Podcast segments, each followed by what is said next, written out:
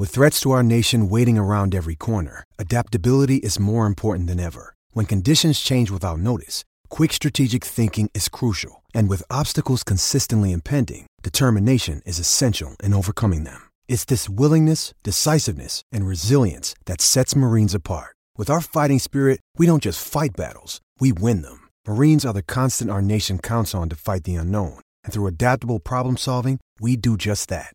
Learn more at marines.com. Penn State is moving up in the national polls following a 17 12 win over Iowa. The Big Ten has little to offer on the questionable officiating in that game. The Lions' defense and freshman running back Noah Cain carried the day, and ESPN's College Game Day is coming to town. I'm Dustin Hockensmith from Penn Live. We'll cover all those headlines coming up on the Penn State Update podcast. Penn State continues to climb in the national rankings on the strength of a 6 0 start.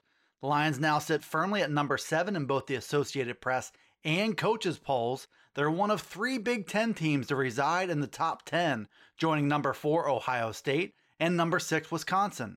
For Penn State, the national recognition comes after winning its biggest game of the young season at Iowa and doing it with a dominant defense and a promising, though inconsistent, offense. ABC analyst Todd Blackledge said during the Iowa game that Penn State is the only team in the Big Ten that can match up athletically with Ohio State. Between now and then, Penn State has to exercise some of its demons with Michigan coming to town, followed by a road trip to Michigan State. The Lions open as an eight point favorite against Michigan and will surely be a road favorite over the struggling Spartans. Remember though, James Franklin is still just 3 and 12 in his career against the Buckeyes, Wolverines, and Spartans. Now might be a good time to change that.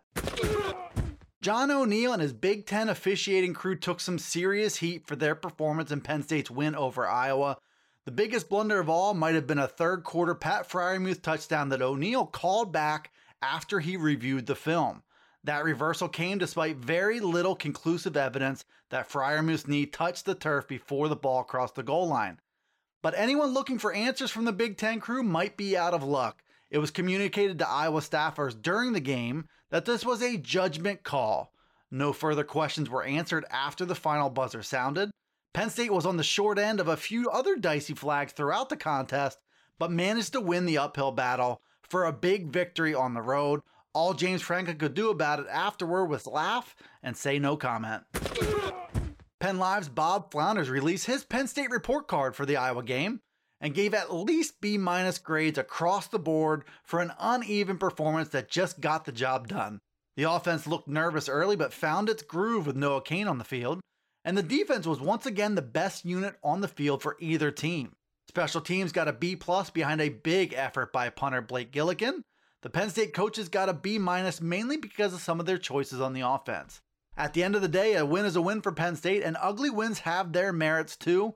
A more complete performance might be required, though, with some big tests coming up. Michigan is the next step for Penn State, and the Wolverines come to Happy Valley for a Saturday night whiteout at Beaver Stadium.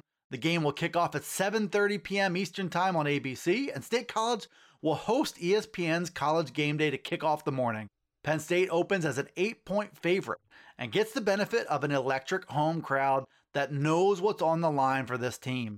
A win here would go a long way towards setting up a top five showdown against Ohio State next month, which brings into focus a brand new challenge for a young Penn State team that played every bit of its age early on the road against Iowa on Saturday.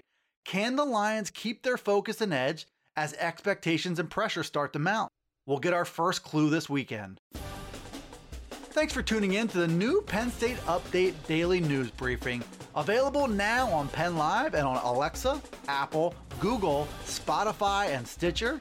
Be sure to follow, like, subscribe, and rate the podcast wherever it is you listen to it, and get all the latest from us here at PennLive.com slash Penn State Football, as well as on Twitter, Facebook, and Instagram. And we will see you next time on the Penn State Update.